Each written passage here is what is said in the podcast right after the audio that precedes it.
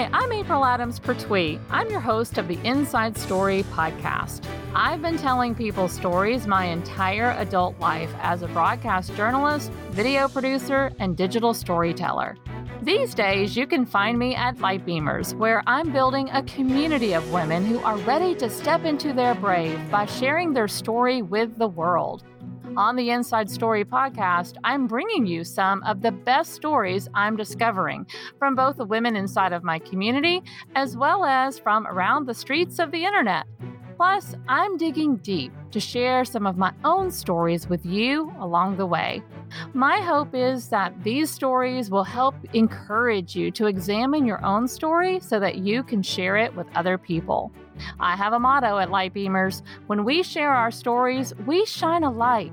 So with that in mind, let's get down to business today and share the light found in this episode.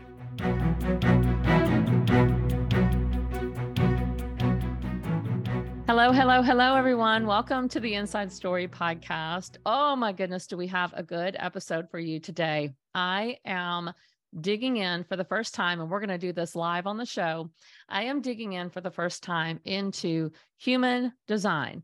Now, I know this is a big topic for a lot of you out there. Many of you have done your human design chart, you've taken the assessment, you know, all the different terminology, the generator, the projector, I don't even know them all. And I've heard so much about it, over the years, and I have not dug into human design at all. In fact, to be quite honest with you, I've even resisted it because I've been like, I don't really care what my chart says, I am who I am. It's probably not going to change who I am, right? And so I'm just typically one of these people that doesn't take a lot of assessments. I don't think it changes my view much, but again, I haven't taken a lot of assessments, so that could be a very limited view of things, and I fully admit that. But you know what? I have a good friend with me today that I invited onto the show because you know what happens when you get curious enough. When you get curious enough, you will dig in. And finally, I got curious enough to think more about especially human design. And I started thinking about storytelling, of course.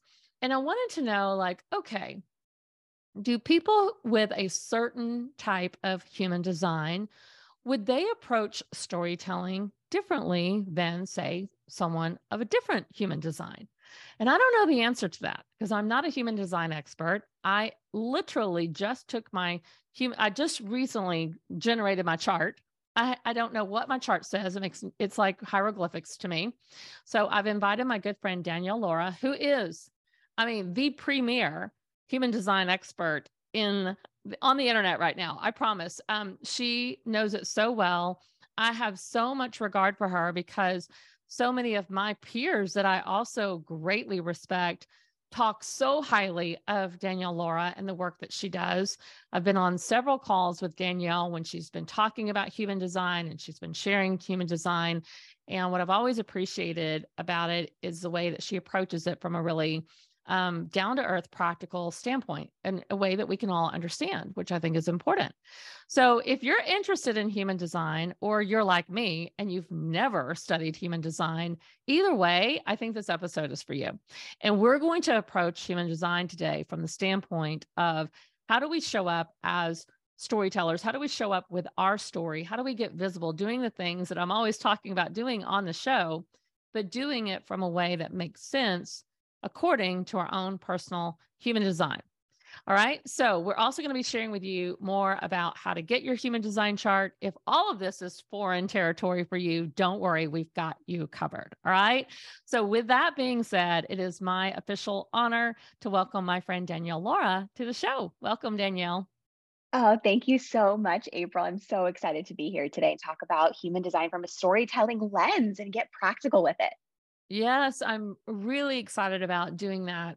Again, from that lens, I thought, if there's one way that you can get me interested in human design. It's just, if we look at it from the lens of storytelling, because that of course makes sense to me. And I think it will be helpful to others who are also on this journey to become a better storyteller, to understand storytelling better, to also, you know, dive deeper into their own stories so they can use their stories in powerful ways. And so that's what we're going to do today. So thank you for being willing to look at human design from this lens. Oh, absolutely. I'm so excited. So just before we completely dive in, I do want those who don't know who you are, I want them to know a little bit more about your expertise in human design. How did you become a human design expert? Quite honestly, how did this fall into you, you know, doing this work? Well, it all started about 7 years ago when I was in corporate, you know, living what I thought was my best life, but yet I felt like my soul was dying inside, basically, right? Follow the path to success and fulfillment that I thought was meant for me. And yet, even though I loved what I was doing, I still felt like there's got to be something else, right? And I have a Western medicine background. So I was very used to studying the physical and the mental, right? And then my master's is in counseling, and I was a therapist. So I understood the physical and I understood the mental, but I was like, there's a gap here. There's got to be something else happening beyond just those two things. Because like, why am I know I'm not crazy. Why am I feeling all of these things and sensations and picking up, you know, energy from other people, but I didn't know what to call it at that point. Right. And so I became obsessed with finding the answer. I was studying everything you could imagine on like the Western side of medicine or the Eastern side, because I was so used to studying the Western side. And I'm like, maybe there's something else here. I happened to stumble upon human design and Gene Keys, and from the energetics standpoint. And I'm like, oh, this is it. Like the energetics piece is what was missing, because there's mind, body, and spirit. Right. I had studied the mind and the body, but the spirit piece, right? The energetics piece, because we're all energetic beings. That was the missing link for me. So I ended up like, I'm like, what the heck is this? Like, this is not, you know, like where's the empirical data? Where's the testing? Where's all of this? Right. Because my Western medicine mind, as well as, you know, my Christian background and things like this too, was like so questioning, like this has got to be the weirdest thing ever. But also I was at a point where I was like, okay, but let me just see. I'm open, because at this point I've got to find answers, right? And so I dove headfirst into understanding my design, from a human design perspective, a Gene Keys perspective, looking at it from my life purpose, realizing, oh shoot, what I'm doing is not my life's purpose. Here's what I actually know, like, is my calling. Now that I'm seeing it here, oh my gosh, this resonates so deeply. Here's how this applies to, like, you know, my relationships, how I, my health, how I be in the world, in every part of my life. So I went on the journey of just applying it all to my life to see if it even worked. I was a skeptic, right? I'm like, but you know what? At this point, I'm going to try it. I'm open to trying it. And sure enough, it led to a huge life-altering, I guess, spiritual awakening in a sense, as you can call it, where I really began to question everything in my life, really for the first time ever, and came into understanding who God designed me to be before conditioning and before trauma and before the world says you should do X, Y, and Z. And that's what human design and Gene Keys was able to open up for me, to the point where I then left my corporate job, left my former marriage, left the place I was living, moved across the country, started my business, yada, yada, yada. Here we are many years later, quite literally living the life I was designed to live and living in my purpose. And that's how I got started. That's so good. And I love that you point out the different backgrounds and the different reasons why looking at an alternative would have been wrong or erroneous or skeptical, you know, coming from a Western medicine background, coming from, you know, the corporate America, like just checking off all the boxes kind of, you know, mentality oftentimes, even your Christian background, you know, Christian principles, Christian living. I mean, I so relate with that too. But yet also knowing that there's other ways, I guess being open to understanding that there are other ways that information can be communicated to us, right? There's other ways that we can look at things. And I love the fact that you realized there was a big missing piece in this energetic field, this spirituality, this not just mind, you know, in the body piece, but the spirit piece.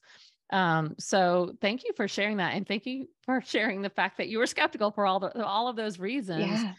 And yet when you just got curious enough to try it, to practice it, to put it into work, that it did open up other pathways for you to make real change in your life that has been very fruitful. That's so cool. Definitely. I mean, there's a lot of big changes you mentioned. You mentioned divorce, you mentioned career change, a big cross-country move. Those are like significant, you know, changes that you made in your life as a result of getting additional data, right? Yes. This is a form of data. So I'm excited to dive in then. I am super excited to dive in. And so why don't we start? Because again, I am as green as it gets when it comes to human design. And I know that there's listeners out there who know their design chart. They've done it. They know what they are. They've done some of this work. And I also know there are other people listening who are just like me, who have no idea what any of this is, for the most part. So let's talk really high level of the different categories, I guess it would be, the different types of design that there are in the human design chart, from just kind of that top layer piece. Yeah. And can we give a broad scope introduction of what each of those are, or how they normally show up in our lives? Totally. So quick, brief overview of human design. Yes. As I kind of mentioned, it's who we were literally designed to be before conditioning, before trauma, before the world told us what we should be and how we should live. So it's kind of like this huge permission slip is what I look at it, because it allows us to be reminded of who we actually really are, not who we were conditioned to believe we are, right? Or to be. And that is so powerful. And it can be applied to literally any facet of life you could imagine. So the cool thing is, if you see your chart, you're going to see all of these like signs and symbols. It's going to look like hieroglyphics, exactly it like does. What you said earlier. And the cool thing is, nobody in the world has your exact same human design, your exact blueprint. Now, you're going to have a same type as someone else. There's five main types. So there's going to be some overlap. You're going to have many, you know, you're a manifesting generator. There's going to be plenty of other people in the world that are also manifesting generators. However, that's just one little piece of the big puzzle, right? But when we're talking about, especially as it relates to storytelling, I think let's go into the types and the five main types and share how they can really leverage their storytelling superpowers based on their type. I think that's what I want. Absolutely. Cool. So let's start with your type, which is manifesting generator. So you guys are the visionaries of the world. You have all of these plethora of creative ideas, usually all at the same time, which can sometimes be overwhelming, right? And confusing, because it's all these brilliant ideas.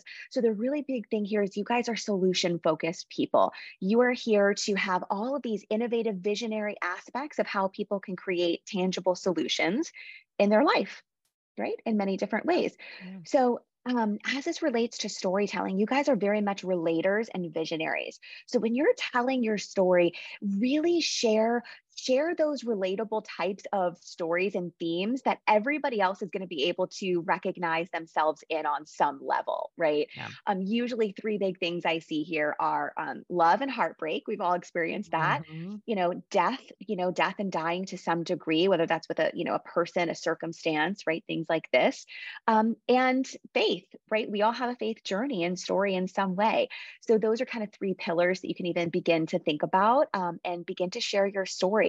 But also adding in those layers of visionary. So share not only what you were going through in that moment, but what you saw was possible for you that made you want to keep going, right? That's going to be a superpower that you have. That's so timely, because just this week, you know, I just got back from a conference, a Brendan Burchard Growth Day event, and it was, I'm going to have to record a whole episode on the podcast about my experience there. But one of the things that I have been personally marinating on since that conference, because it was discussed and brought up at the conference, was around this idea around ambition. And I wrote a whole piece on ambition last week about it, because, you know, I think I had gotten away from my ambition a little bit, and I needed this reminder personally for me. But I have always been a very ambitious person. And as to your point, like that visionary, I have a lot of creative ideas. I have a lot of things that I see in my head that are out in the future, you know, that creates vision. That's also creates ambition to want to go achieve those things, even though it's going to take hard work and determination, which is the definition of ambition. And I looked back on, because I felt like I had gotten away from that a little bit. I had really stepped away from my ambition and maybe even was having a hard time visioning my future. I got into a state of reflection about all the times that I could even think of in that moment where I have been ambitious and I've worked really hard and I've had determination and I've had vision and I created something when it wasn't available before, you know, and I came up with all these examples of how I've done it in the past. And it seemed to unlock something for me when I was writing about it.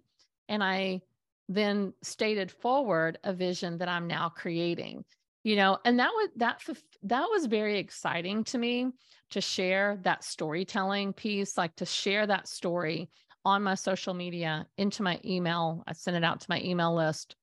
And I'll do a whole debrief on the show at some point and even share it further here. But it was really, it made me feel good to share my vision that I had unlocked, you know, in that writing. It felt really good for me to share that vision publicly, which now makes sense why that type of storytelling really appeals to me. And that's the type of storyteller that I often am. Yes. How aligned you are with your design, right? That's amazing. Yes, that makes so much sense. Yeah. I love that. Thank you for sharing that. That is epic. So next we have generators. So generators are what I call the magnetic creators of the world. They are really here to create solutions from the depths of creative foresight. They can see things that other people can't see in terms of creativity. So in terms of storytelling, right? You guys are so dynamic in your storytelling. You're like the most like hilarious, relatable people, because you can tell one story and it have like 10 different threads that pretty much anybody on the history of the planet can relate to. So within your sharing, share different storylines that were happening within the plot, right? If that makes sense, right? So let's say, you know, you're, for example, lots of micro storytelling inside the storytelling. Yeah, exactly. Right. So for example, you know, you're leaving your corporate career and you're starting your own business. There were probably 10 other things also happening at that same time, right? The little other micro stories that you can share that creates the beautiful story that you can't get enough of. You're like hanging on every word, and generators have that superpower where they can be talking about all these little micro subplots within one plot. And it's so magnetic, and they do it effortlessly. They don't even know they do it sometimes. And I love hearing generators tell stories. I always know when it's a generator because they do this just naturally. Yeah, I can definitely think of some, just like we have members of our speakeasy, you know, working on telling their stories and developing speeches and things like that. And I'm already thinking of people that are inside our speakeasy that I'm like, oh, they must be this category. Yeah. They must be a generator because they do that really, really well. They do that really, really well. Naturally, I don't even have to coach around that. They do it automatically. Yeah, it's so intrinsic because it's their energetic superpower, which is so cool. I love that you can also see that right off the bat too. That's amazing. Yeah. So then we have manifestors. So manifestors are the trailblazers of the world. They have this unconventional energy to actually be able to do the thing that most people may not ever have the courage to do. So for their storytelling, it's going to be very, very directed at courage and bravery and what was the act that you did that transformed XYZ for you. Right. And being and kind of they're very bold also in their storytelling. So kind of pushing the line. Inspirational, motivational, also polarizing. Right. They're the type of people where not everybody's going to like necessarily resonate, very much attract or repel type of storytelling, but that's what makes them so magnetic to their people. Right. Absolutely. And that's what's so amazing. That's what the manifestor superpower is. So kind of tote that line, go to the edge of the earth, right. Be bold, talk about that courage from that place that inspires someone else to now have the courage that they never would have had previously before hearing your story. Love that. So good. Yes. And then we have projectors. So I'm a projector in human design. Okay. You're a manifesting generator. So projectors are the guides of the world. We are really here to help people see the things they can't see for themselves. So when we're storytelling, it's really beautiful thing to make parallels, right? Mm-hmm. To not just tell the story, but share why that piece of the story is important. So you're awakening the person listening or reading or whatever to understand why all these pieces are significant. Yeah. Right? So you're teaching, really guiding and teaching in your storytelling a lot. Exactly. Right. Totally. For example, you know, the difference, for example, between like a generator would be they're sharing all of this magnetic creative story from this place that people are usually like laughing and in awe and all of these things. Whereas projectors are a little more nuanced because they're actually teaching while they're sharing a story. It's not just something funny perhaps, but it's actually something that people can learn from while they're hearing the story. Yeah. Right. I often say to people in my programs, like, it is important that our stories have a point, right? Like we actually have a place we're trying to bring people and to inform them and educate them and teach them. So, you know, we can learn from our projector friends if we're not naturally a projector, because our storytelling does need to have this component, you know, because it does help our audience feel more connected when we feel like we're learning something. We can get value out of this person who's sharing, right? When they are the teacher, they're the guide. So this is really, really good. Yes, I love it. And last but not least, the fifth type is reflectors. And reflectors, I call them the mystical mirrors of the world, because they are here to literally mirror back to whomever they're around. They're kind of like a chameleon. They take on the energy of whoever they're around. That is really powerful when it comes to storytelling, because they're masters at reading the room. And so they might not actually have a full plan around really what they're going to say. What they're going to do is they're going to be able to feel into, kind of read the room, read the energy, maybe hear prior conversations, and just speak from their heart of what they know whoever around them actually needs to hear.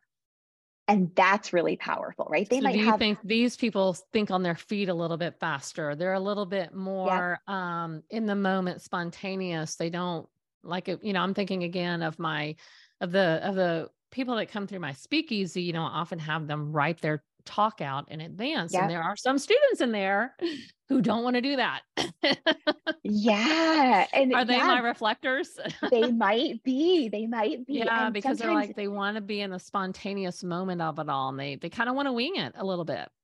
Well, and that's really actually their superpower, because they're designed to read the energy of whoever they're around and know just intuitively what particular story gets to be shared. Yeah. So maybe for them, you encourage them to have like a story bank, right? Maybe they have multiple stories they can pull from, right? And then as they're reading the room, they kind of wing it in that moment, but have, of course, the structure that I'm sure you teach them and things that they can pull upon there too.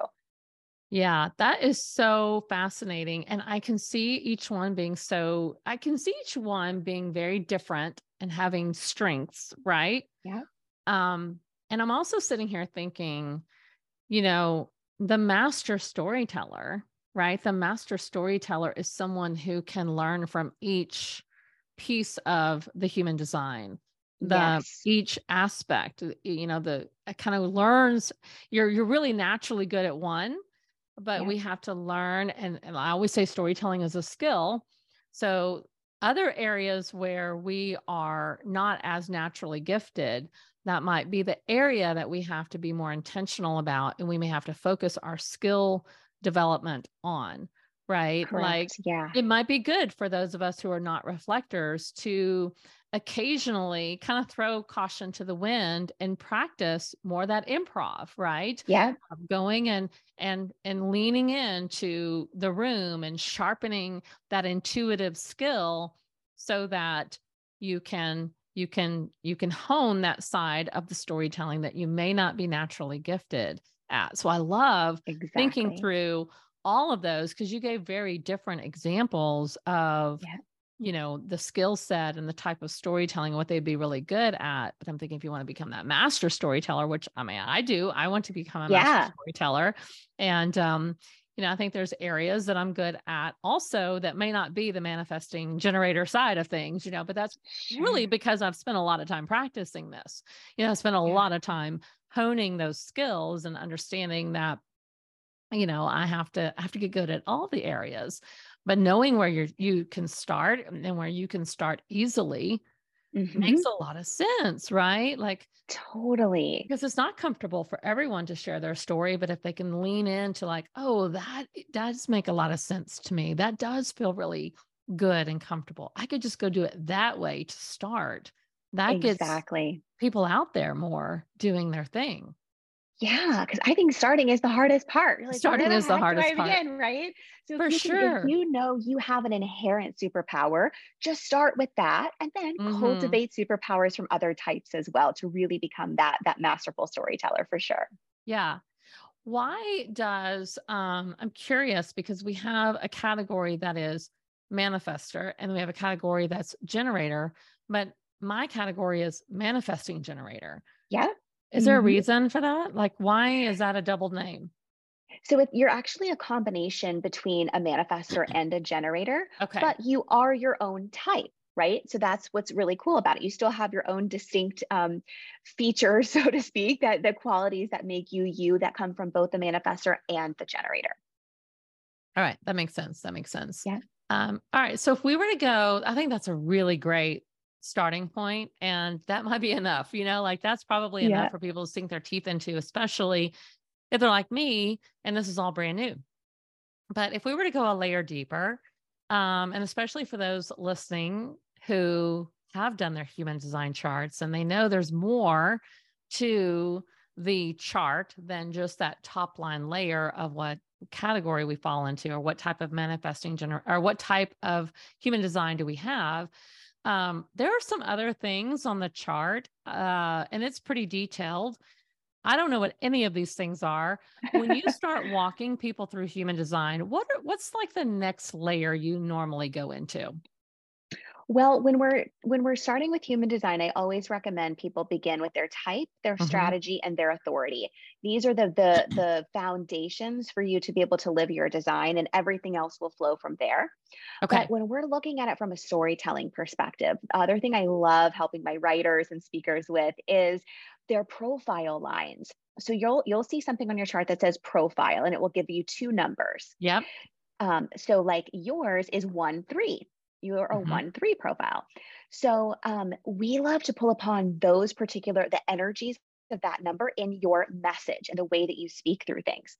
So I can kind of run through 6 numbers. I can just run through those briefly, and you can kind of see maybe some superpowers that you have of how to pull, you know, what things to pull in based on your energetics, right? Okay, this is good.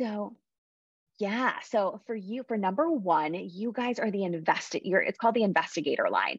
It is all about getting to the root and the core. You guys leave no stone unturned, right? You're like FBI agents, like you're going to find out everything you need to know, right? So within your storytelling, don't be afraid to go deep with details and really share like A, B, C, D, E, all the way to Z, right? Don't be afraid to share all the good middle pieces that got you to the end result, because those details matter and you're an expert at that.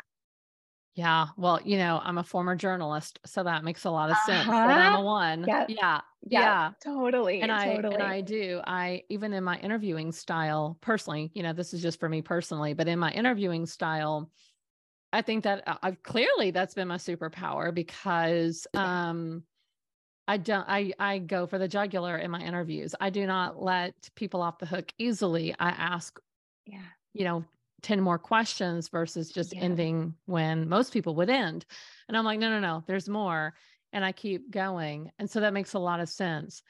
As far as the storytelling piece, the way that you're sharing a little bit more of the steps and a little bit more of the details, that makes a lot of sense too. And I know a lot of people out there, when they think about storytelling, some people think, especially those who may be a 1, right? A lot of times they think, I think I share too much. I hear this as a concern a lot from people that come to me. They're like, I think I'm an oversharer. I think I share too much. And I am definitely that person. I don't think it's too much. I think there is a balance that we have to look at. And so knowing if you're a 1, this makes sense, that knowing that allows you to understand yourself a little bit better. Like, it's okay You're naturally built to share a little bit extra than maybe more people share. My husband always gives me a hard time because, you know, like when I call someone and I leave them a voicemail, right? My voicemails are very long. That is incredible. I tell them everything in the voicemail. And he's like, you could have just said, hey, call me back. You know, I'm like, oh, no. That's not me at all. You know, I leave long detailed voicemails. So it's pretty funny. That's hilarious. Yeah. You are so the embodiment of what it means to have a one-line superpower for sure. That's amazing. So our two lines are, they're very much the natural talents type of people. And it's called the hermit line for the technical name. But this is very much where you are meant to really go within in silence and solitude to collect your thoughts and what's true for you versus what you may have taken on from someone else. So when it comes to storytelling, really speak from the superpower of I have gone within myself. I know this is my truth. I know this is my abilities. I know this is my power because I've spent time in the trenches, right? And sharing from the depths of those moments. So people that have two lines, very, very deep people by nature, and don't be afraid to share that depth, right? Don't be afraid. And it might just be one story that you share, right? So the one line might share 12 things, right? The two line might just share one thing, but will go 10 layers deep into that one thing, right? So really whatever the big point is that you want to make within your story, go into the depths of what allowed you to see it from that perspective and now speak to it to that degree. So good. That is so good. Yeah. And I think it sounds like to me too, just in terms of how they might approach storytelling before they even tell the story. A person that has a two line probably needs a little bit more time. They may not be as spontaneous as, say, me. Exactly. You know, I see a story, I act immediately. And I do know this with clients. There are some clients that they need a minute. They need a minute to think about it. They need a minute to, you know, pray about it. They need a minute to go inward and think and process a little bit more. So that makes a lot of sense too. Yes. Yeah, definitely. So take that time and nurture that to make sure it's really authentic for you. That's really the biggest thing. Yeah. Yeah. Yeah. And then we have three lines. So three is the other part of your line. You're a 1-3. I have a 3 in my profile as well. So three lines are all about trial and error through life, right? So you are literally designed to experience something, go through the whole shebang of what that means, and then share it, right? So when you're storytelling, it's going to come from a very embodied place. You're going to very much share what happened from point A to Z, right? Like, what did you have to go through?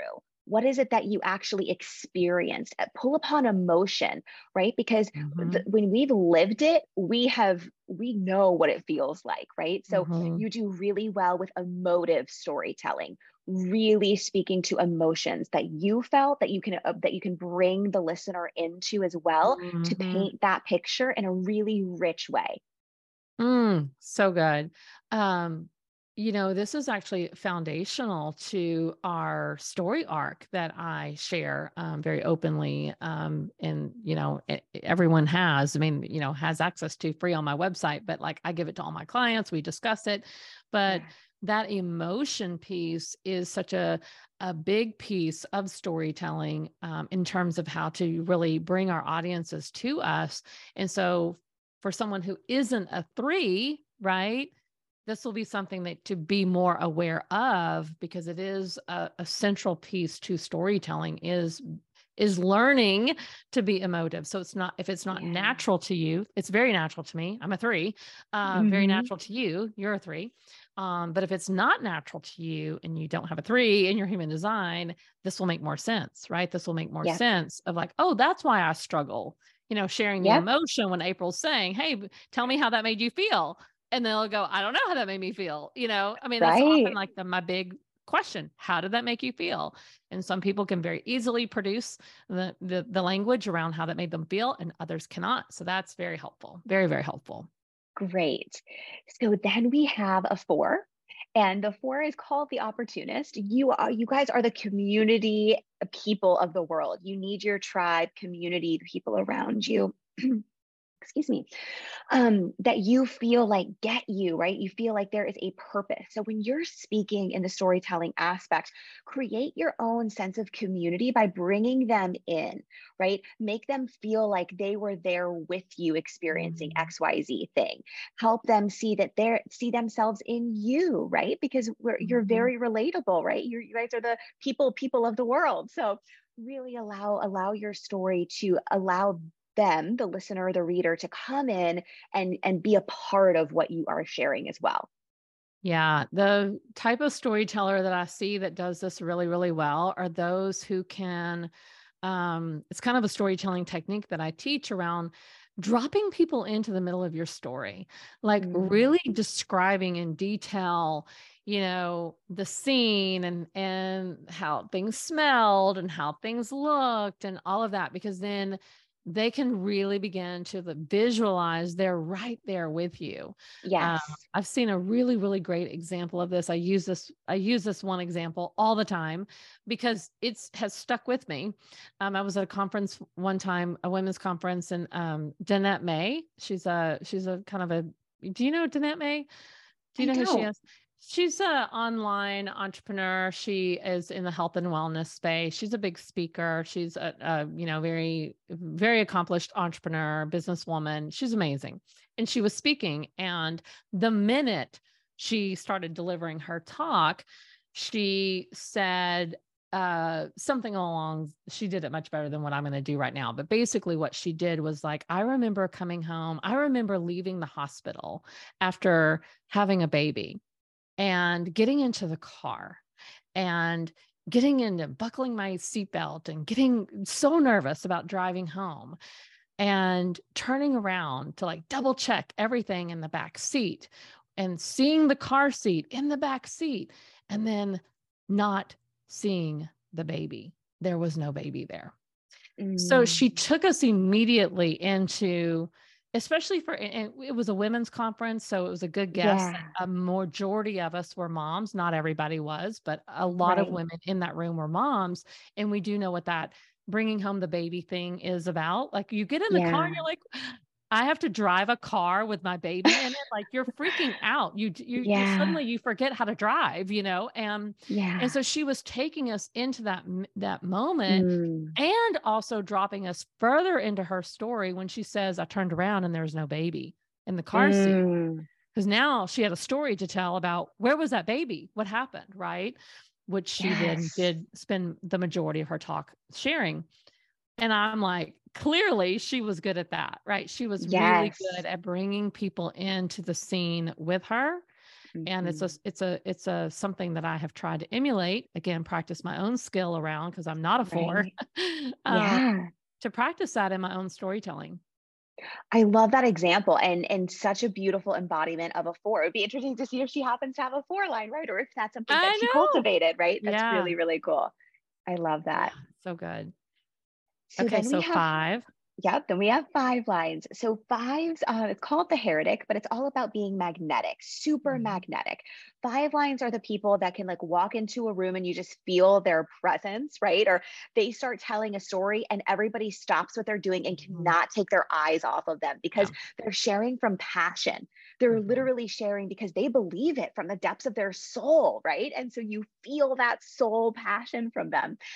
So when you're speaking, these are going to be the people when you're storytelling to attune to the passion, attune to why this matters, because in that you are going to be so magnetic. People, you could probably hear a pin drop, right? Because people are going to be so hanging on your every word, right? So really attune to those pieces because that's your superpower.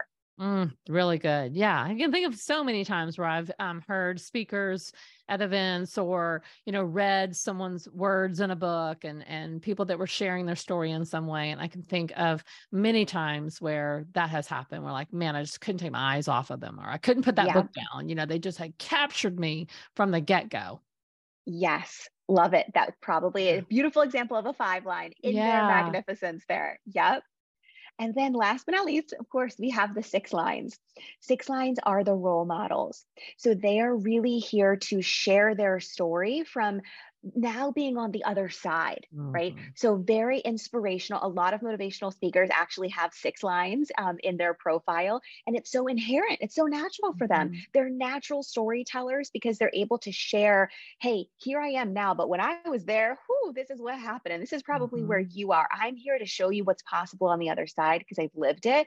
And here's how I got there, right? So really, you know, be bold, share from the depths of your heart, share now, especially the pieces of being on the other side and what people have to look forward to when they get there too, right? Very inspiring.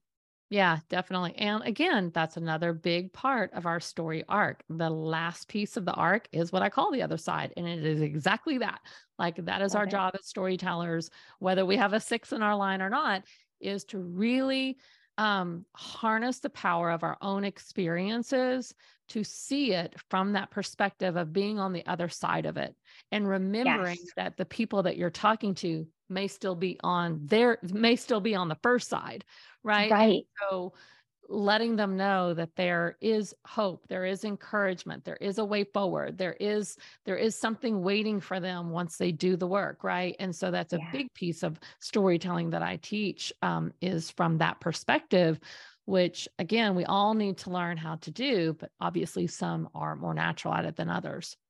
Right. And that's what this is about, giving yourself permission to start with your superpower. Yes. It can be the easiest place to start, then master these other aspects, right? But if you know your inherent superpower, go ahead and just start with that. And I encourage, you know, there's so many other pieces of our chart we could talk about, but I think the types and the profile lines are an amazing place to start. So as you're listening to this, maybe jot down some notes, right? And just see as you start speaking or even writing, whatever it is that you're doing, pulling in, starting with some of those superpowers and see where that leads you. See how much more easeful or potent that might be for you and just try and then let us know.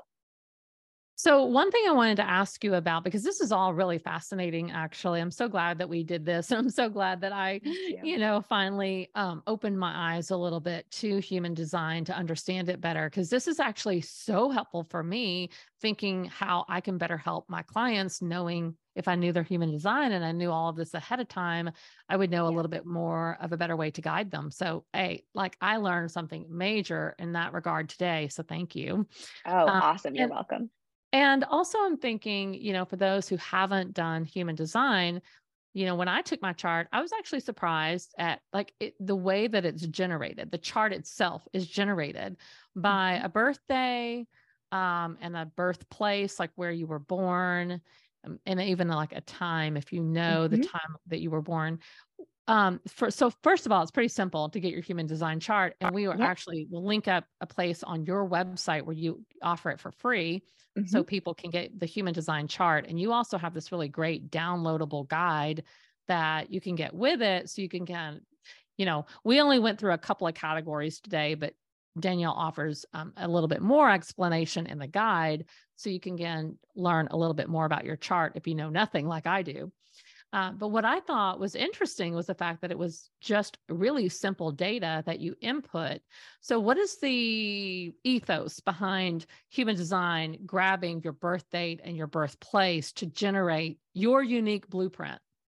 Yes. So your human design is made up of a couple of different systems that are all combined together in this amazing equation that spits out your design. So that is the I Ching, quantum physics, astrology, the chakra system, and genetics. And all of that together in its magical equation is what creates your signature blueprint. That again, is so unique to you. No one's going to have your exact same chart. You might have, again, you know, like you and I both have a 3 in our profile line, right? You're going to have other people with your type, but all the other goodness of you is unique to you. Yeah. And all of this is really taken, like you said, those are all very Eastern philosophies, you know, very Eastern world philosophy. So those of us that play primarily in the Western world and have grown up with Western ideas and practices, this may be a real opportunity for you to open your eyes and just like Danielle went on that journey in the beginning and just said, let me just see. Let me just see what's over there. There may be information that can be helpful for you to understand a little bit more about yourself that make, you know, I think these things are great from the standpoint of like, oh, that makes sense. You know, Mm-hmm. Those are my strengths. Like, it's almost like a verification system, you know, like, yeah, totally. I agree. Like, I am that person, you know, not from the standpoint of like, it's not going to change who you are, which is why I resisted it. Right. I'm like, why do I need to know my human design? I am who I am, and it's not really going to change, but that's not really the goal or the information received about it. It's more of understanding more about why you are the way you are, and understanding that there's a lot of different inputs that made you that way. Number one, God, the biggest input of all, but even like how we do move about the world, how we do tell our story, how we do show up, how we need to, some of us are more spontaneous than others, you know, and understanding that and not being made to feel bad about it just because someone else may operate in a different way.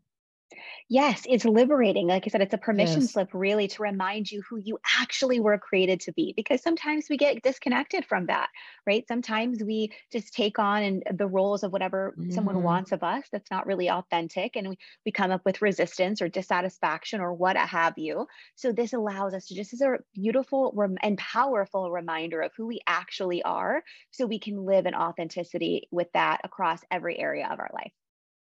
So for you in your work, let's take storytelling out of it for a minute. Although I do know, like you said, you work with speakers, you work with writers, you work with people who are actively engaged in storytelling in their work and in getting their work out into the world. But overall, how are you using design? Because you are a projector, right? Is that what you say you are? And you're the guide, you're the teacher. That's like your sweet spot. So you're like that good coach, right? How are you using human design to help other people?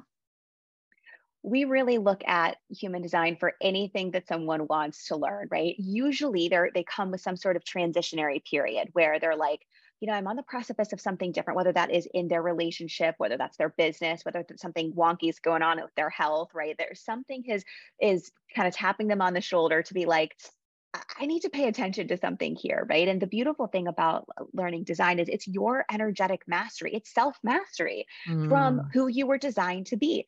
You are at the core of everything else in your life. So when I say, actually, it's so funny, I had just written a post that I'm going to be coming out with later of, you know, some things I've been working on with clients lately, and they're so vastly different because everybody, when you understand the mastery of you and how that applies, we apply that to any area of life you could imagine. There are people that I'm doing deep dive business intensive with. There are couples and families that I'm working with in terms of the harmony of the relationship of everyone's design, right?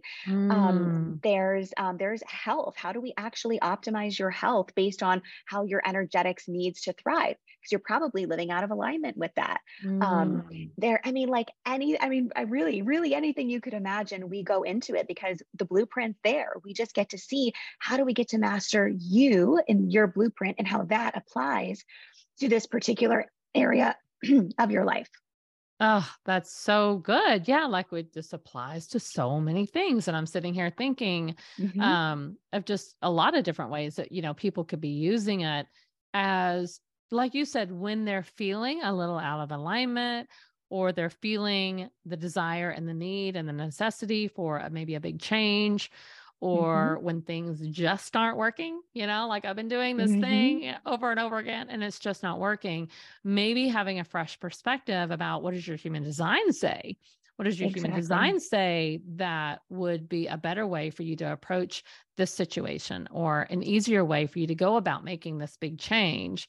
And knowing that, because, you know, there's a lot of people that like me that did not know, you know, that human design can really inform us from that perspective. So that is really cool to think further about, like not just storytelling, but how we are in relationships with people, how we communicate with our kids, how we make financial decisions, how we move about in our business, maybe big, you know, changes like moving across the country. You're going through some big changes right now. You're getting ready to take a big trip, and you're getting married. So like you have your own big life changes that are happening right now. So we all go through that, you know? Exactly. And it's this beautiful roadmap. And I always say, I kind of meet people in two positions. Either one, you feel like something's not aligned, you're in the middle of a transition and you want to learn how to be the most true to you in these decisions that you're you're making, right? The other piece is people who feel totally aligned and lit up by their life, and they're ready for those little 1% micro shifts to become even better. And then we get to look at your chart from a more nuanced place, and we get really, you know, nitty gritty into all of those little numbers that you see and those little signs and those symbols. Those all tell us things, right? So, it's an amazing system for you at any stage and wherever you are in your life. It's a really powerful tool. So do you mind sharing, you shared with me at the beginning of this episode that before you discovered Human Design, you had several areas of your life that were not necessarily in alignment. And when you did discover Human Design, because you went on that journey to be open, looked at some more Eastern philosophies and ways of being, and discovered Human Design and found in your own chart and began to discover who you were designed to be. How did you use the information found in your particular Human Design chart that led you to making the change in your business, making the change in your marriage, making those changes? How did you use that information? Could you give us a couple of examples? Yes. So firstly, it's like when you finally see who you really are, you see that you've also been hiding, and you see the ways that you have been living in self-betrayal. And that was like the biggest wake up call to me. It's like, once you see it black and white right in front of you, you can't just unsee it. You can't really just keep suppressing it, right? And when you see who you are and you uncover it and you feel into that, you lean into that, and oh, this fits. This is right? Because the truth by the way it feels, right? And it's like, this is right. I know it is. When that like purpose to be the most true version of you is calling to you, you cannot help but accept the call, right? It's like a volcano erupting out of you. It's like, you can't contain it, right? And so when I was like, oh yeah, this is really what I need or my purpose, for example, is not working in corporate. I meant to be an entrepreneur, guiding people into their greatness, right? There's no way I would have been able to stay there. So it was more so, it's like, I allowed it to I tried it on energetically, right? It fit. And then it was like, oh, I can't not do this. And so I just took one little step. I'm like, oh, so for example, first step would be, okay, how do I even have a business doing this? Is this even viable? Right. Yeah. Hired a business coach, right? I had a mentor, all of these things to teach me and show me, yeah, you can actually make your superpowers into a viable business if you want to do that. And then it was just like one step, and then the next step, and the next step. I had no freaking clue. If you would have told me 7 years ago, I would be where I am today, I would have laughed at you. I would have been like, what kind of craziness are you talking about? But that's the beauty of the journey, right? It's like when you get one little piece of information, you don't have to figure out every single aspect and domain of your life in that moment. Just take that one next step that's calling you the most. Let that be an intuitively led process. And that's what I did. And then before you know it, here we are, where every part of my life is now fully aligned with who God designed me to be. And that's powerful. But it took 7 years to get here. And we're never really arrived, right? We're always in constant evolution, but that's the beauty of the journey. Oh, it is the beauty of the journey. And I think honestly, we all need to look at the tools and the resources that are available to us. And the cool thing about Human Design, quite honestly, is that it's a free assessment. It's a free tool for the most part, everyone. We're going to link up a link to Danielle Laura's site where you can go and take the Human Design and get your chart. And that's all free. And again, she has this fabulous guide that you can download and begin to do the self-study to understand the chart on your own. So all of that is free. Obviously Danielle Laura has an amazing suite of offerings where you can get her support. She can guide you. She can teach you. She can even help you process the information as it applies to certain areas of your life. We've only talked about storytelling today, but definitely you can apply it to many other areas of your life. And if you are curious about that, I'm telling you, Danielle is the person to reach out to. She is the one to go to. I have sat in on many of her Zoom masterclasses and things of that nature. And even though, again, I did all of this without having taken my Human Design chart, I did not know that much about Human Design. I hadn't really explored it, but I listened. And every time she explained it, it just made sense. It made sense. It was practical. I felt like I could infuse it. These were things that I could apply. These were things that I could better understand about myself and about others. Again, today, that's been a huge awakening for me, is thinking about, you know, how do I help my storytelling clients better, knowing their human design first? So I don't know, we might be doing human design on everybody before they become a client, and so I can work with them better. But I really encourage all of us to explore the tools and the resources that are available to help us move forward in life, because that's really what I want. I want that for all of us. I mean, there are things that are not easy, like we get stuck. I feel like, I mentioned going to the Brendan Burchard conference before, and I felt like I went into that conference kind of stuck. I was really feeling a lot of friction. I was really feeling a lot of, I don't knows, a lot of that was going on in my head. And, I just needed the cobwebs to clear a little bit. And that was a resource. That was a resource that I tapped into, some information and some motivation and some really good teaching that helped, clear those cobwebs out a whole lot for me, which was really, really good. And so I think this is another resource that we can look deeper into our own human design to begin to understand how we are literally wired. We are literally wired. And God did that. God designed us intentionally and purposefully, and he knows the path. And so this is a blueprint to get a little bit of a clue as to what that path should look like for you. Exactly. Couldn't have said it better. Thank you so much for being with me today. As I said, look into the show notes. We're going to give you that link. That is a free link to go take your human design assessment, if you will, and get your chart, and then download her free. What do you call the guide? What is the guide called? It's honest, just very simple. Introduction to Human Design Guide. Introduction to Human Design Guide. I mean, that is real fancy, isn't it? And we're going to give you the link in the show notes. So wherever you are listening to the podcast, click over into the show notes. If you're not sure, then go to lightbeamers.com/podcast, and we will have it there for you on our website. But if you're not finding it in the podcast player, we have it there for you. You can also reach out to Danielle Laura. She's all over social media, very active on social media. Are you just at Danielle Laura? Yes, I sure am. Danielle Laura, pretty easy. Okay, here's a fun assignment. For those of you listening. I would love you to DM me once you have your human design. If you don't have it already, I would love to know, are you what is your human design type? Are you a manifesting generator like me? Are you a manifester? Are you a generator? Are you a projector? Or let me get them all right. A reflector, and I'm missing one. You got it. I said them all. Okay. You did. Yay. I remembered them all.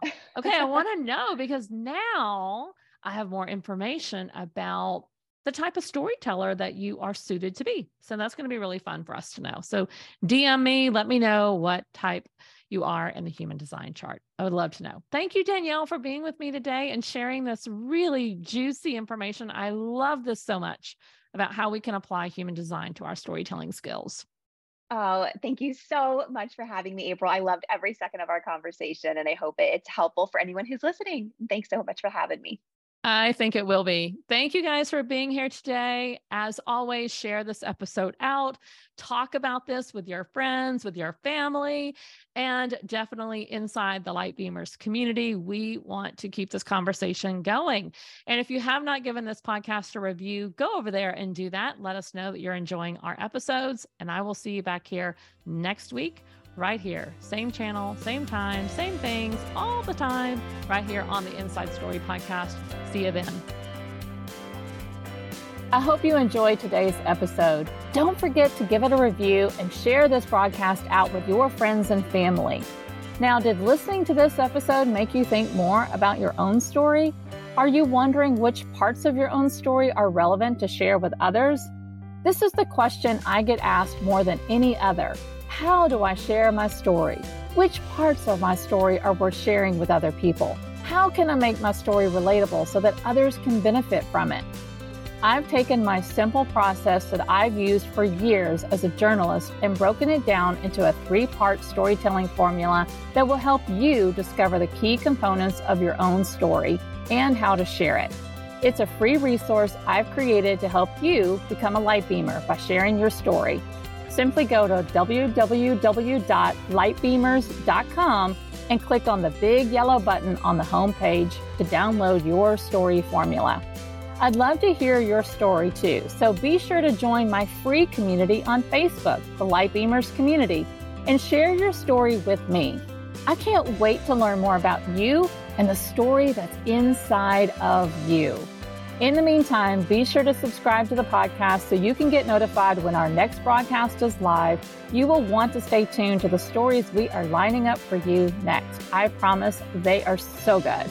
As always, Lightbeamers, I'm over here cheering for you.